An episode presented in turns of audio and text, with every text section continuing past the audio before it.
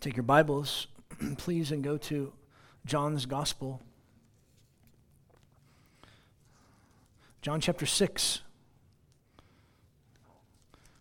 John chapter 6, or in that black Bible in a chair in front of you. Go to the back and find page 76 of John chapter 6. John 6, we're going to study at 49 to 59. 6:49 to 59.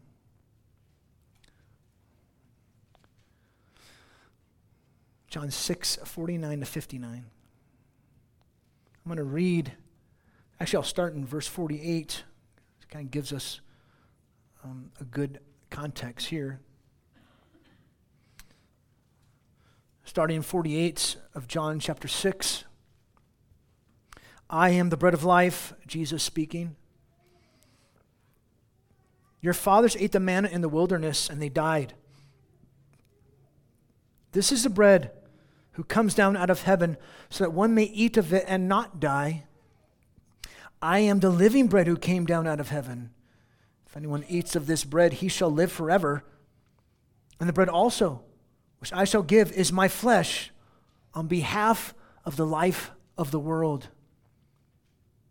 Therefore the Jews argued with one another, saying, how is this one able to give to us his flesh to eat? Therefore Jesus said to them, truly, truly, I say to you, if you do not eat the flesh of the Son of Man and drink his blood, you have no life in yourselves. The one who munches my flesh and drinks my blood has eternal life, and I will raise him on the last day. For my flesh is true food, and my blood is true drink. The one who gnaws my flesh and drinks my blood remains in me, and I in him.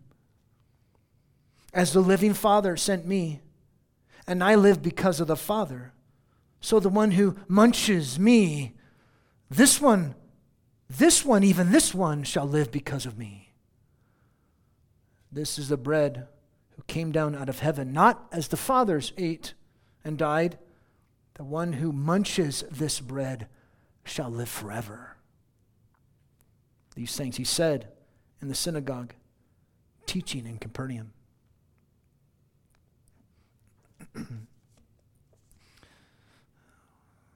NDTVfood.com gave the top 10 favorite American foods of all time. Ready? Here you go. Number 10, breakfast sausage. Dutch is all, yeah. Number 9, chocolate chip cookies. It should be in the top 10. Sorry, Michael, not oatmeal. Number 8, s'mores. Number 7, a cronut. It's a croissant and a donut put together. Oh my goodness. Who thought of that idea? I'd like to give him $100. Number 6, chicken and waffles. What? What is that? That's disgusting. That's what this said. Chicken. I'm just reading it. Number 5, pancakes. Number 4, mac and cheese. Really? Number 3, hot dogs. Number 2, for Carolyn, cheesecake.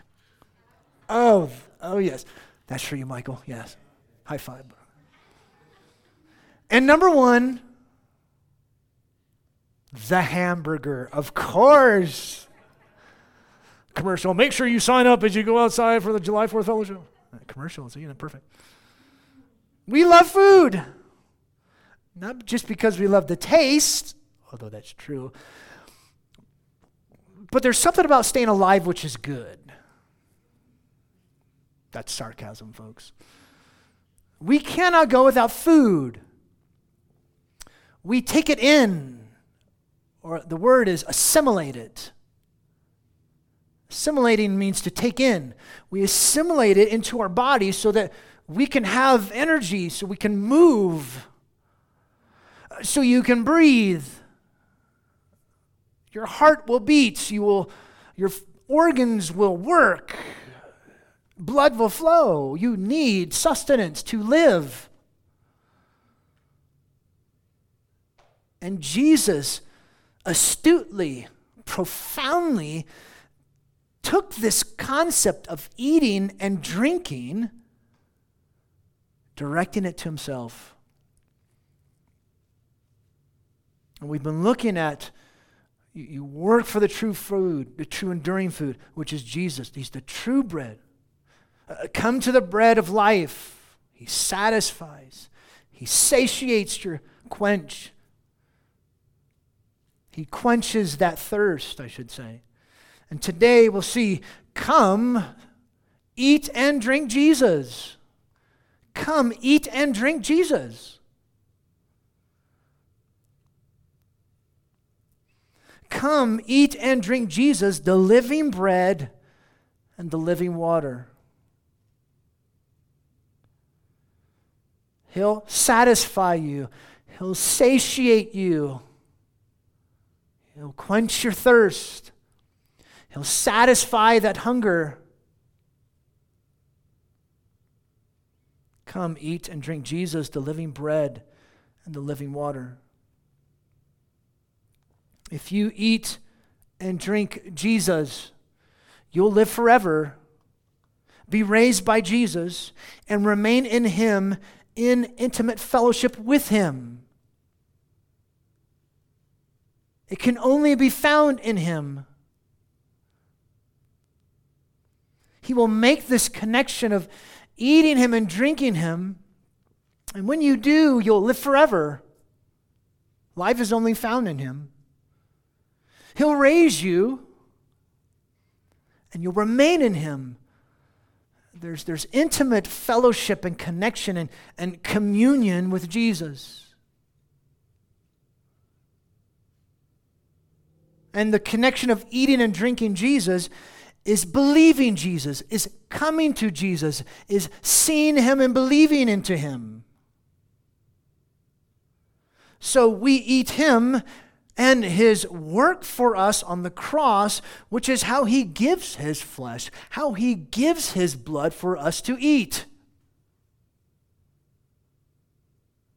And when we eat Him, when we drink Him, we live forever. And only in eating and drinking Jesus do we have intimate fellowship with Jesus. Only in Him are we given eternal life.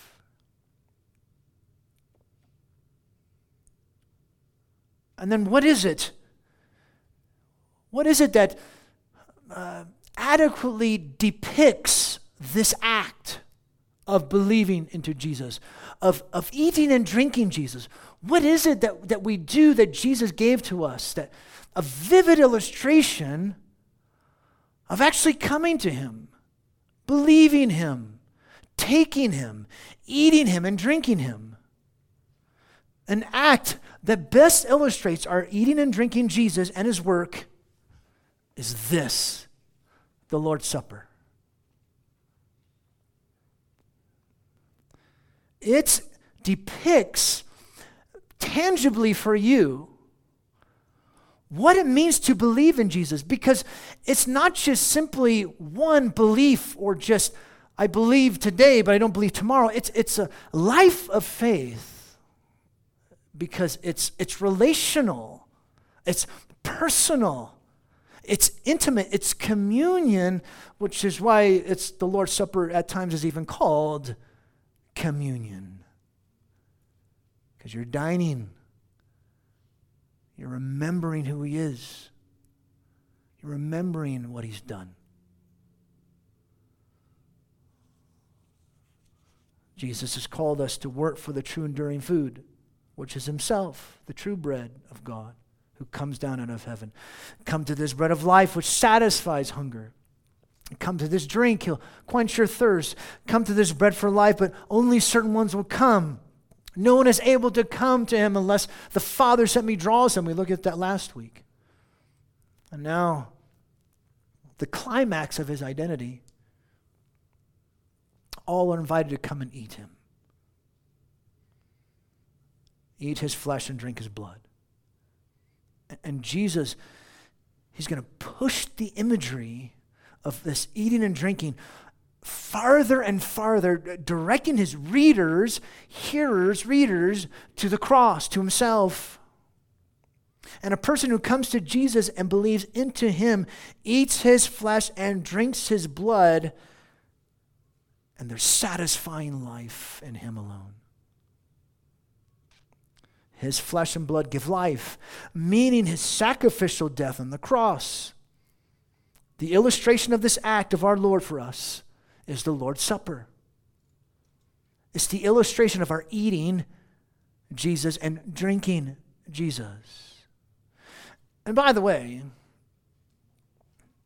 John did not give this part of Jesus' teaching as a way to teach his readers the Lord's Supper, because in John's gospel, there is no Last Supper. You only find it in Matthew, Mark, and Luke. But John doesn't do this to give us an aspect of the Lord's Supper. He doesn't do that here in John 6. But the Lord's Supper helps us to better understand what Jesus meant by this teaching. And this teaching about Jesus eating his flesh and drinking his blood, it's only found in John's gospel. You won't find it in Matthew, Mark, and Luke. So he gave his life to give us life, which is what we remember and commemorate in the Lord's Supper. We eat the bread, we drink the juice to remember and commemorate our love for him, our intimacy with him, that we're united to him, we remain in him, we have communion with him, and that we're satisfied in him alone. Let's unpack the text 49 through 59. And first, Jesus is going to do a comparison.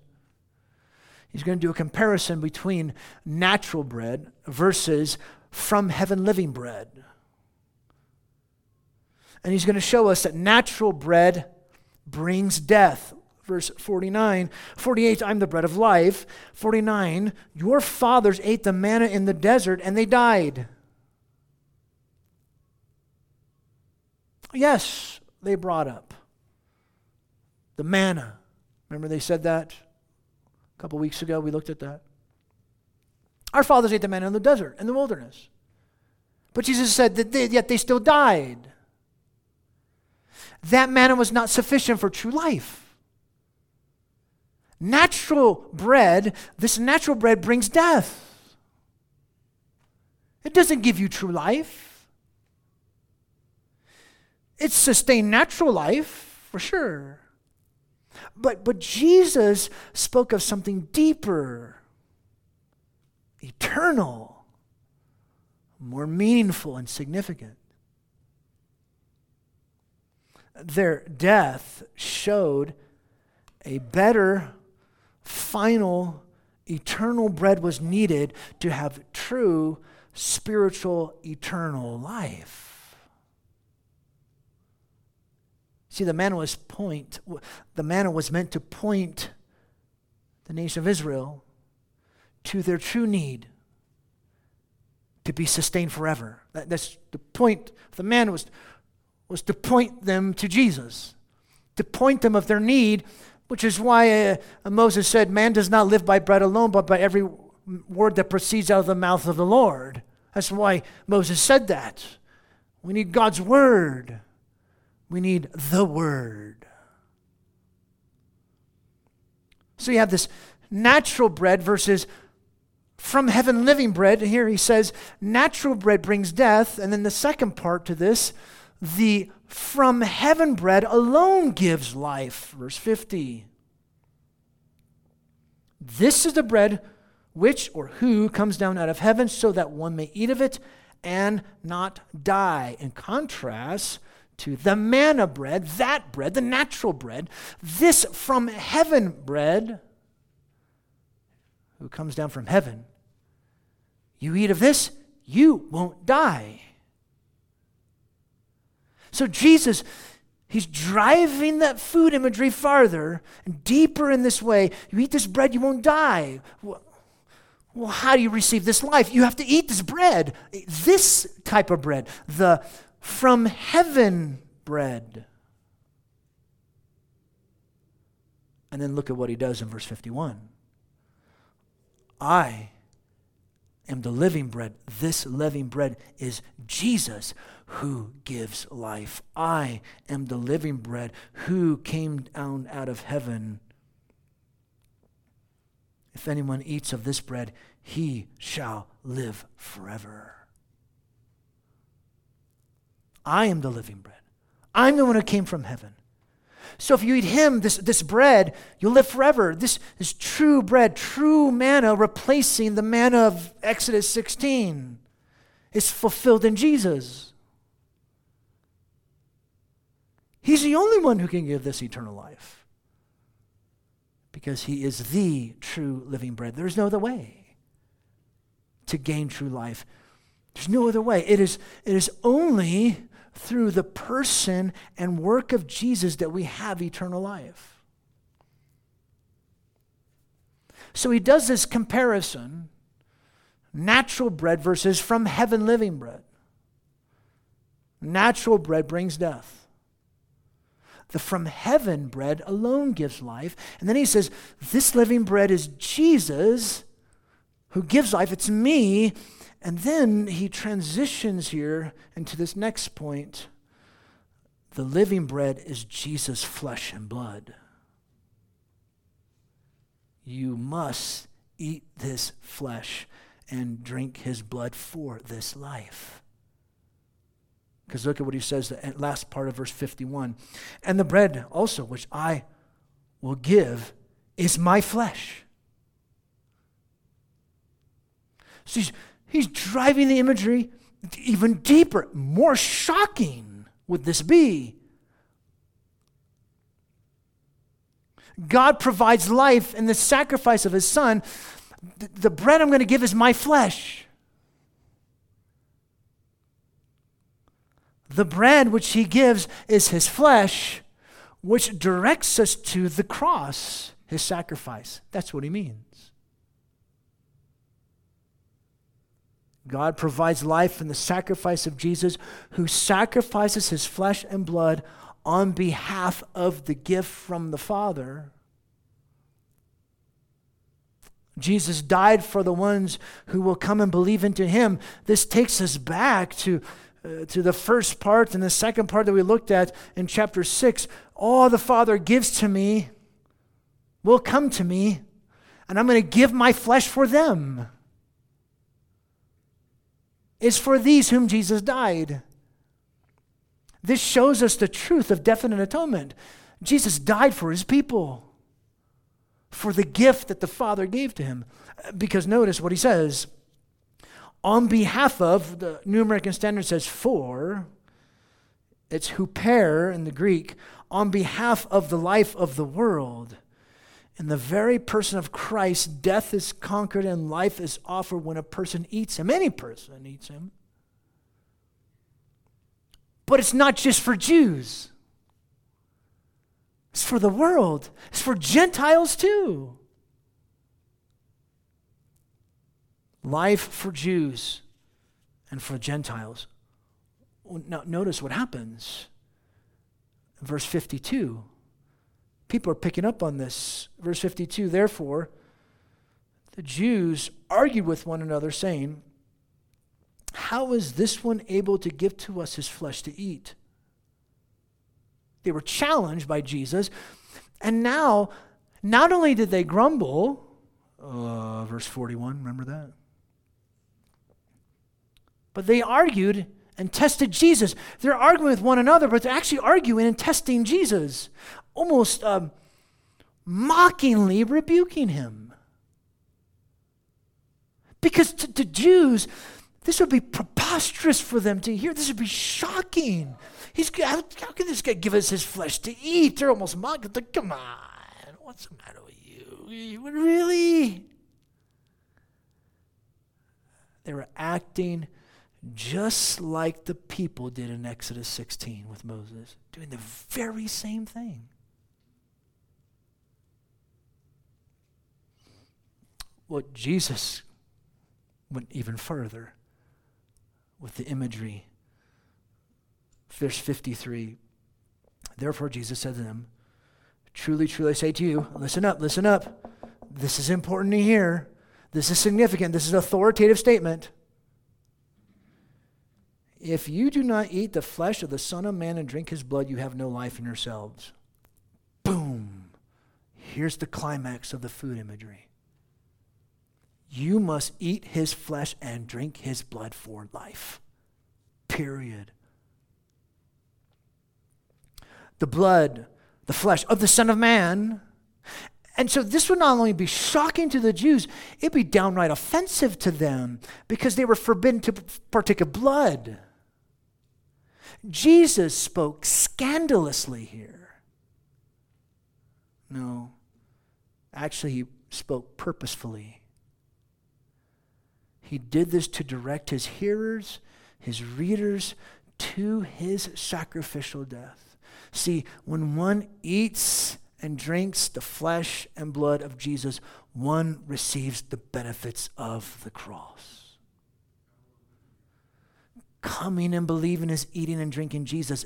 It's an act of faith, a life of faith. You assimilate him. And notice, of the Son of Man, he doesn't say, me, he specifies in terms of the Son of Man, and he does this on purpose to speak not just about his humanity, but his deity. That he's the Messiah, that he has all authority to judge and to raise. It's only found in the Son of Man. The Son of Man is going to judge. The Son of Man is going to raise people from the dead. He has the power. He has the authority. It's given to him from the Father. Remember John chapter 5? Salvation rests only in the God-man, or one like the Son of Man. So to depend upon the Son of Man is believing who he is as the Son of Man, as the God-man, and what he's done. He died for me. Jesus gets more aggressive, verse 54. The one who munches my flesh and drinks my blood has eternal life, and I'll raise him on the last day. This word, and I translated it for you there, you have it in a New American Standard, eats, but the word actually means to munch or to gnaw. You munch, gnaw, this is likened to seeing and believing into Jesus. Go to verse 40 again. This is the will of my Father, that all the ones who see the Son and believe into him may have eternal life, and I myself will raise them on the last day. Look at the connection with verse 54. The one who munches my flesh and drinks my blood has eternal life, and I'll raise him on the last day. It's mirroring each other. So to see and believe in Jesus means you eat and drink him, which means you gnaw and drink him. You munch and you drink him. If one sees and believes into Jesus, that person is gnawing and drinking him. And when a person responds like this, you'll be raised on the last day. And the ones raised, they're the gift from the Father. They're the gift from the Father to the Son. And they're the ones who are going to believe. They're the ones who are going to gnaw. They're the ones who are going to drink him because they're drawn from the Father. You must eat his flesh and drink his blood. The living bread is Jesus' flesh and blood. You must do this. And now Jesus gives us three reasons why. Why must we eat and drink Jesus? There's three reasons, and you'll see them. They've already been stated in different ways, but Jesus lists them out in 55, 56, and 57. First reason, because he's true food and true drink.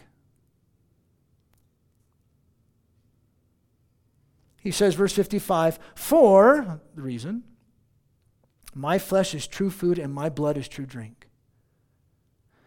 As opposed to the sign that he did. in John 6. Distributing bread. Thousands of people eat, fed the 5,000. As opposed to the manna from the desert.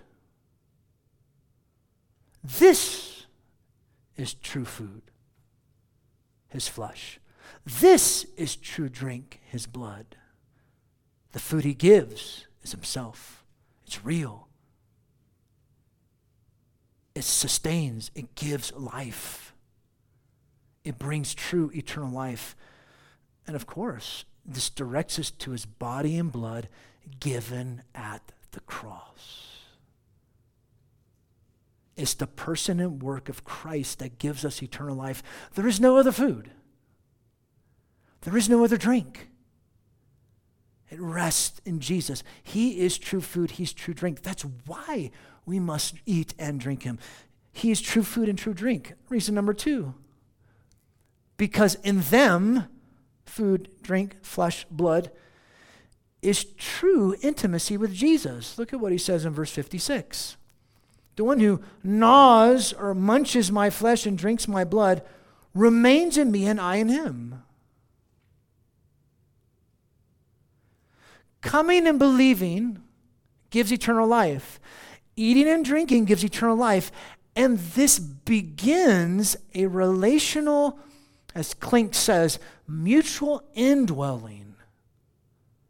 In me, I in him. Only eating and drinking can make this possible. An intimate relationship with Jesus. An intimate fellowship with him. This word remains or stays or abides. Very important in John's gospel. Because it defines the relationship within the Trinity. And between believers in Christ. To remain is to identify with Jesus. To stay as a Christian, to stay in true saving faith, to stay in a life that's transformed by the Spirit. And what is the way that, or a thing that we do to describe this relationship? The Lord's Supper. That's why we do this. It's a way to vividly give you something to touch and you taste the intimacy, the connection that you have with Jesus. It illustrates that for us. It gives us a vivid, tangible example of what it looks like to take Jesus. And it's not just an act of faith. It begins there. It's a life of faith, life of communion, life of intimacy, life of fellowship with him. Which is why you don't get baptized 5 billion times. You're not supposed to. Baptism is the beginning of our life with Christ. You died. There's a new Travis. You died. New Duane. New Dutch. New person. New Catra. There's a new person. The Lord's Supper depicts your continually remaining in Christ. And it's the reason we come to the Lord's table. We examine ourselves. We come with repentance and humility. And we remind ourselves as we come with humility, examine ourselves saying, Lord, thank you. I come and I know you've forgiven me. I rest in you and your promises. And I remind myself of our communion, our intimacy once again. I renew that. I love you. And I know you love me. You're in me and I am you. You are in me, and I am in you. Why must we eat and drink Jesus? He's true food and true drink, because in him, true intimacy, in them, is true intimacy with Jesus. Third reason, because true life is only in eating Jesus. He's said that over and over. And he says it again here, verse 57. And notice the number of times he says life or living, as the living Father sent me, and I live because of the Father. So the one who munches me, even this one will live because of me. The living Father sent Jesus, who's the living bread, who lives because of the Father. Remember chapter 6? Jesus is living, he has life in and of himself because he's from the Father. The Father's life in and of himself. If you eat Jesus, you also will live. And this life is, as one writer puts it, connected to the, quote, Trinitarian identity of God the Father through the Son cooperating with the Spirit. So Jesus, he's given us a small little window, and it's going to open up bigger and bigger, this window, into his relationship with the Father, and what's even more amazing, how we share in that life. Because when we take Jesus, we give him life. We remain in him, he in us, the Father in us. True life is only in him, and it's forever. It will never end. That's a promise that we have. So now Jesus sums it up here in verse 58. The from heaven bread versus the natural bread. He does it again. I just want to make sure this is clearer to all of you people listening to me, all you people reading. From heaven bread versus the natural bread. Natural bread brings death. Only the from heaven bread gives life. This is the bread which came down out of heaven, verse 58. Not as the fathers ate and died. The one who gnaws this bread will live forever. Jesus offered them true, real food, true, real bread, true, real life. Their fathers ate and died. Eat this bread, you'll live forever. He purposely repeated here what he said earlier, verse 49 and verse 50. It stands in stark contrast to the man in the Old Testament. And to the Jews, they highly revered the man in the Old Testament. And they used it as a way to judge Jesus.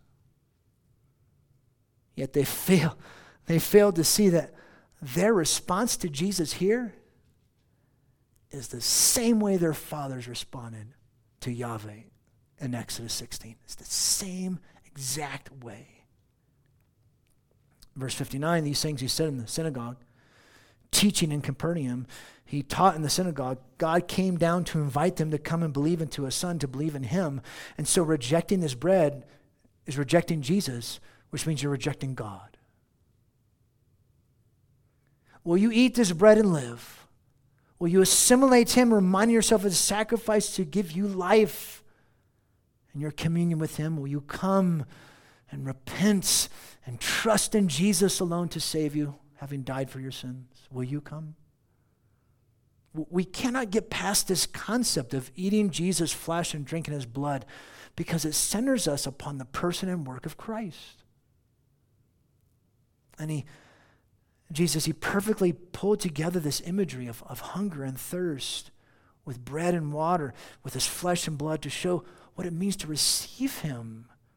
And not simply to receive him, but to stay in him, to remain in him.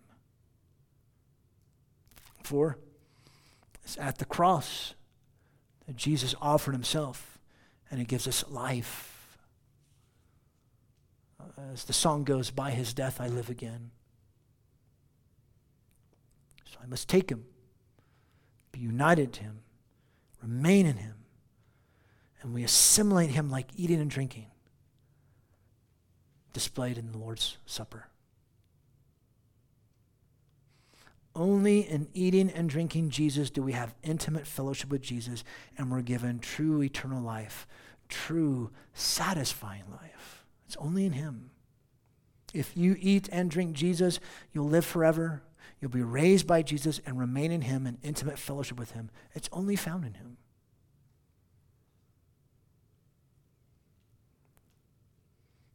So come, eat, and drink Jesus, the living bread, the living water. And we're going to take the Lord's Supper.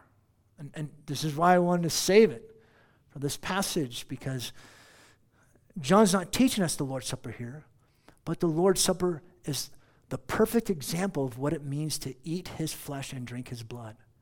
Because remember what he's done, how he gave his body, how he shed his blood.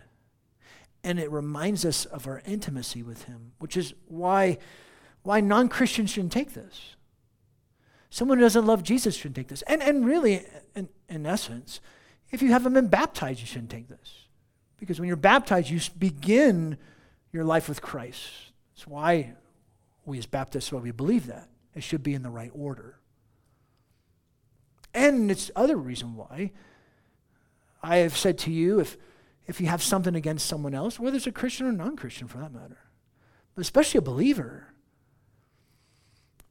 if you are taking the elements as a way to show your intimacy with Christ, and yet you have an issue with another Christian or non-Christian, and your intimacy and fellowship is broken, well, how can you have this when this is broken? See? So that's why I say to you, each time we have the Lord's Supper, deal with this. So that way you can deal with this. And you remind yourself of this. So you can go, don't take the Lord's Supper. You say, Lord, I need to deal with this. Because this affects this. My relationship with other people, members in this church, it affects our relationship with Christ, right? That's why I say that. So I want to encourage you, come to the Lord's table, and we'll do it like we do before. We'll sing a song, and then you can come and pick up the elements. Make sure you take both cups, the juice and the bread, and we'll go sit down. We'll take it together, which, and again, that's a sign of us being together. We're one. We're the gift. Remember, going back to John 6:37, the Father gives a gift to the Son. These are the ones who will believe. These are the ones who are drawn by the Father, so they will believe. They'll be raised on the last day. So we take the bread together, and we eat, drink the juice together. We do that together because we're the gift.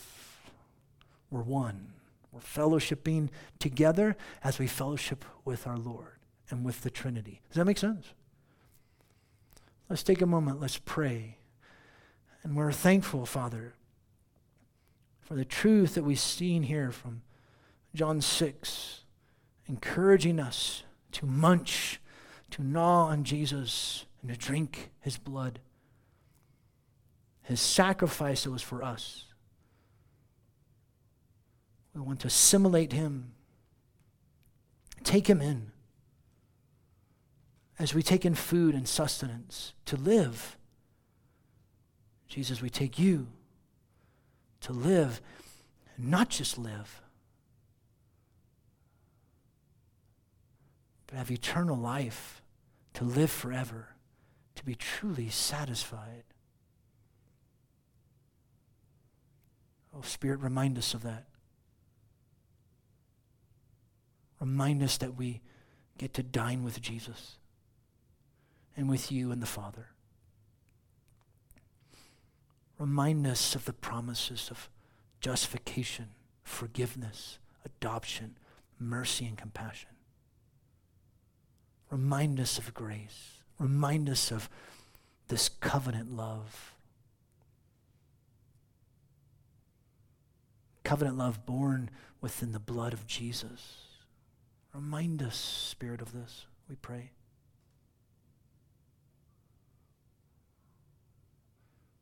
I will encourage you, take these next few moments, examining your heart, throwing yourself upon the cross, reminding yourself of the intimacy that we have with Christ, renewing your love and that fellowship with him once again. Of course, there'll be repentance, there'll be conviction, repentance, but know the forgiving grace and love of God, which is in Christ Jesus our Lord. Know that promises, they're for you, Please take these few moments to do that. Would you please?